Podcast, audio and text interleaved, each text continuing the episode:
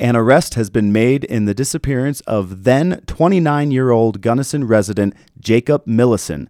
KBUT's Chad Rich has more. In the summer of 2015, a family member reported that Millison had gone missing.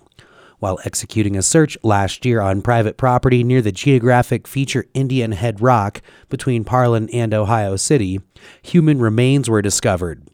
They were later identified as Millison's, and the cause of death, murder, was established.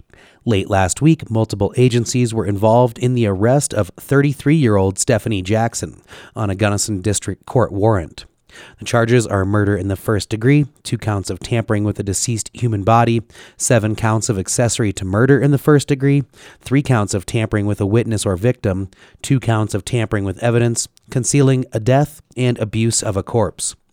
Two days later, Deborah Sue Rudibaugh, Jackson's mother, was also arrested and charged with first degree murder in deliberation, one count of abuse of a corpse, concealing a death, false reporting, and tampering with a deceased human body.